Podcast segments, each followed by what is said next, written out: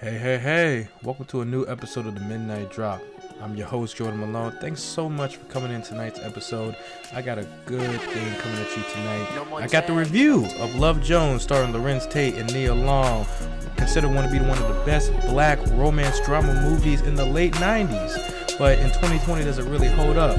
I'll go ahead and give you guys my review of this entire movie, give you some good things, some bad things, and overall give you a recommendation later down the road. This is the Midnight Drop. Go ahead and kick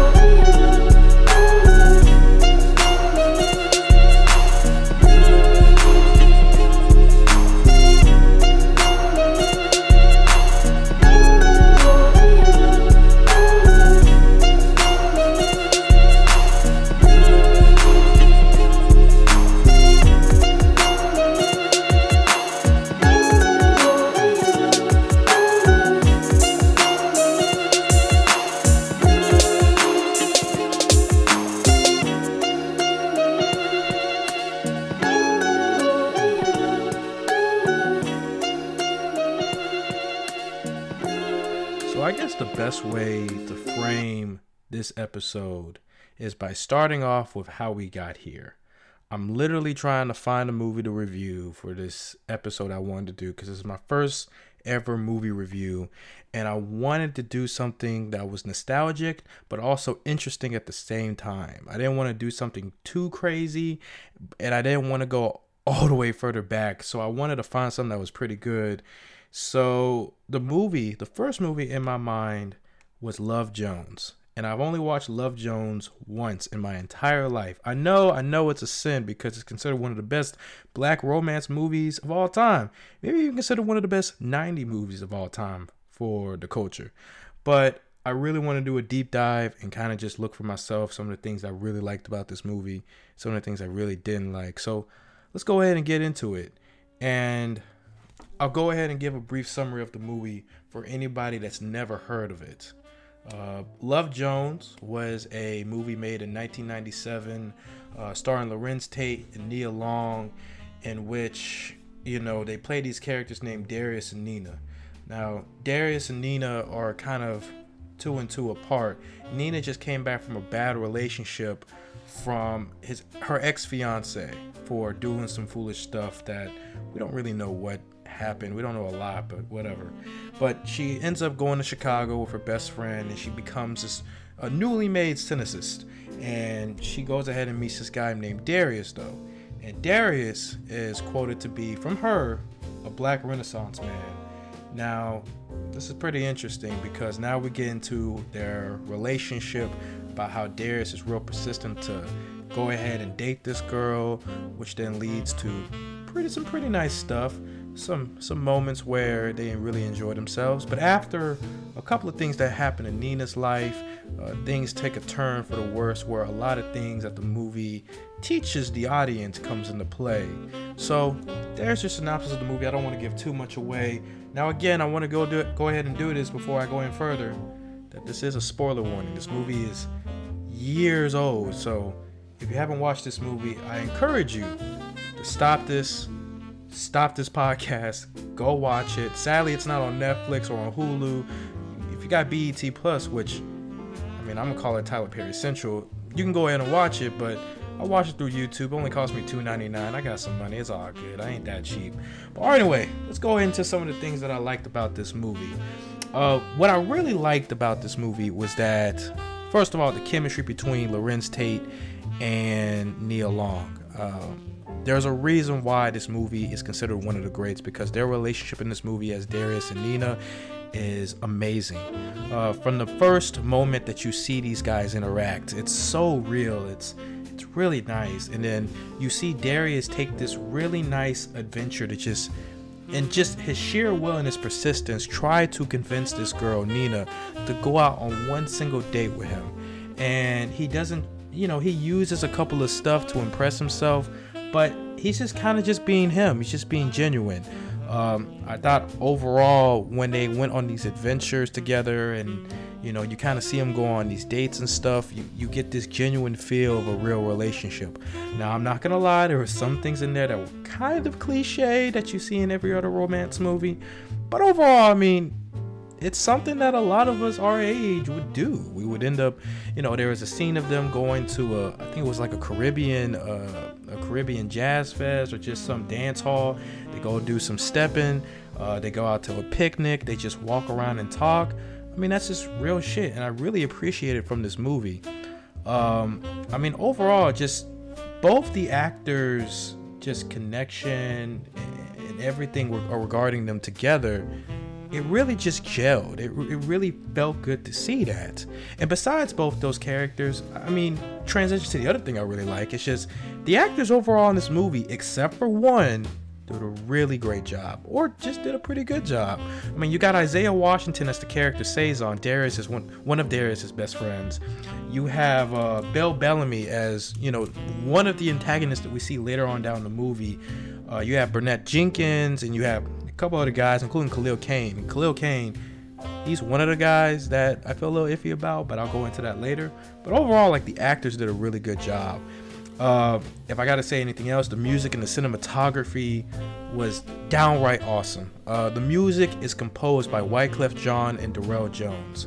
I think overall what they did is that they brought a jazz feel to it, but not only that, kind of like a renaissance renaissance type feel to the movie I mean, the, the soundtrack is so good that it's kind of similar to like what's playing in the background right now. And this is just something from Epidemic.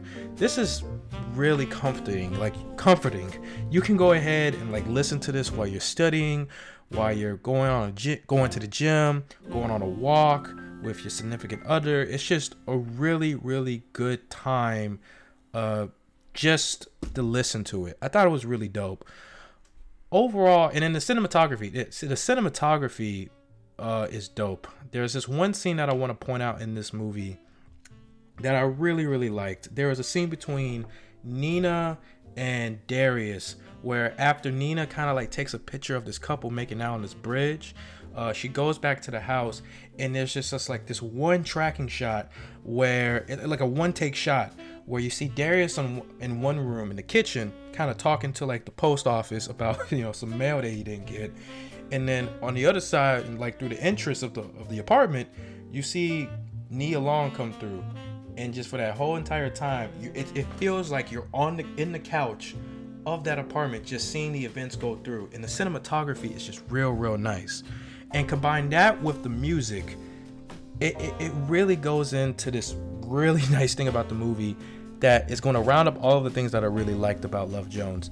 Just the realness and the genuine vibe of the movie. I mean, from its dialogue, its interactions, again, its cinematography and its music, you know, not only are you kind of given this real sense of like what the world of what the world is going around, but you're not subjugating your characters, uh, these actors, into roles in which they gotta play. You know, they gotta come from poverty or they're over the top where they're like, you know, they're doing crazy stuff. I mean, Larenz Tate's been in some really good movies around that time. He was in Menace to Society and Dead Presidents, where he was coming from the bottom, was doing stuff. In this movie, we're, we're really seeing black characters, you know, win. They're striving. Now, I won't say all of them, but a lot of them are doing pretty well. And the main knock around that is because around the 90s, you were seeing a lot of these hood movies where they, they were living in the hood or they were trying to rob something or doing stuff. And the main complaint I would have around that era is that they weren't really, nobody was really doing well. It was a rare, a rarity to see that. And in this movie, you get that genuine feel of just people just living their lives, the interactions, the problems they deal with down the road. It, it's just a really good movie to just kind of take a snapshot. And it's just, it's not, they're not using a lot of movie magic. It's real shit. You mean in some things that you would see that would use movie magic, they really don't. It's kind of like a realistic approach to everything. Now, having said all of that, all those great things about the movie, there are some things that I didn't like about it. Not a long list. You know, I had watched this movie like two times just to make sure I had everything together and make sure I had a good argument for it. But the things that I didn't like about this movie was the details that were left out. Uh, there were a lot of times in this movie where I was watching scenes or scenarios happen with the characters, and you would ask yourself, what is going on? How did it get into this situation? And the movie would just be like, don't, don't worry about that. Just keep going. Just don't look, look, look, look, they kissing over there, and, and, it's just it's really like really like like there's a lot of things in this movie that I wanted more from. Uh, I'll bring this out in particular. There's this scene with Isaiah Washington's character Cezanne where his wife uh, leaves him with their child, and she's talking about get your shit together. And you're out there just asking yourself, what what the fuck just happened? What did they? What did he do for that to happen? And, and, and, nobody really says anything. Like throughout the movie, you're given like all of this stuff regarding Cezanne and, and, just his character, where like he's going off the deep end. He meets a new girl while he's still with his wife. Uh, he gets back with his wife. It's just like, what was the events between that going on? And like, and that, this movie's like an hour and 48 minutes long, so like, yeah, some details will be taken out, and it's just be like, well, it's just you know, I'm be nitpicking if I was t- if I was getting mad about it. But no, like they left a lot of things in this movie that I just felt like, well, like I want to know more about them. Like there was there's a whole storyline about Nina being an aspiring photographer. Photographer, oh my god, I'm jumping on my words. A photographer, and like you see, like I guess only like four to five scenes where she's actually doing what she wants to do. Uh, the first one is when she's an assistant you don't know what happens to that. She immediately just leaves, and you're just not giving any context or like a, a build up to it. Uh, you're given this one scene where she's applying for this, I don't know, this job to be a photographer. Uh, then there's one point where she becomes a photographer herself, and she just takes photo shoots like she's at Walmart, my nigga. Like what? How did you get that? And then next thing you know, she's working for Vibe magazine, and you're just told, hey, she about to go on a train to Vibe magazine. How the fuck did she get that? You're just told what, like, what happened, and it's just kind of weird. And I just felt like I needed more. But the second, this leads into the second biggest thing. I felt like some of the characters in this movie wasn't used really well. I just felt like, you know, they're like certain like Larenz Tate and Nia Long's character in this movie were used really well. There's no doubt about it. I felt like they were really, really good. Isaiah Washington's character, uh, I mean, he was there. He had some pretty good moments, some pretty good interactions with Darius.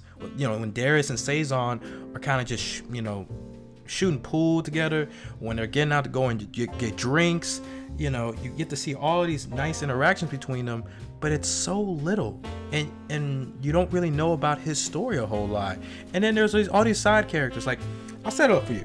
Darius has a posse, a posse of people who are really dope, and you really don't get to see any of that. You're kind of just told, hey, this is what's going on in their lives, and nothing else is really said about it.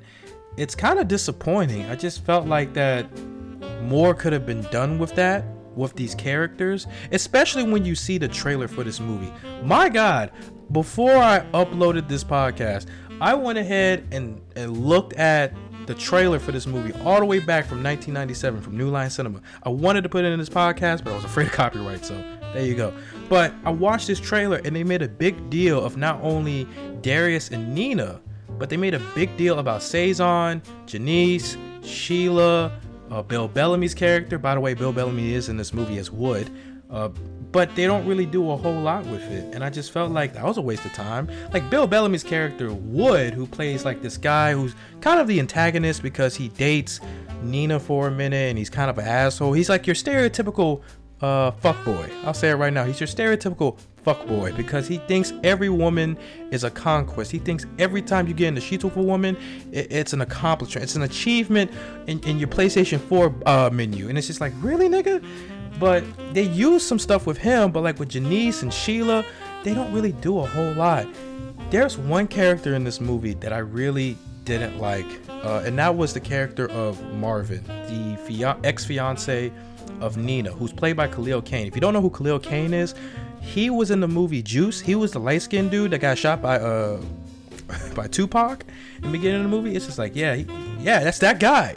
He's only given about like two minutes in the movie where you see him well, you see him in the beginning of the movie making out with Nina in a flashback, and then you see him mysteriously show up in the front door of Nina's apartment, and he's just like, "I want you back." And he, and I gotta tell you, this dude's acting in this movie wasn't that good, but I'll, I'll get into it.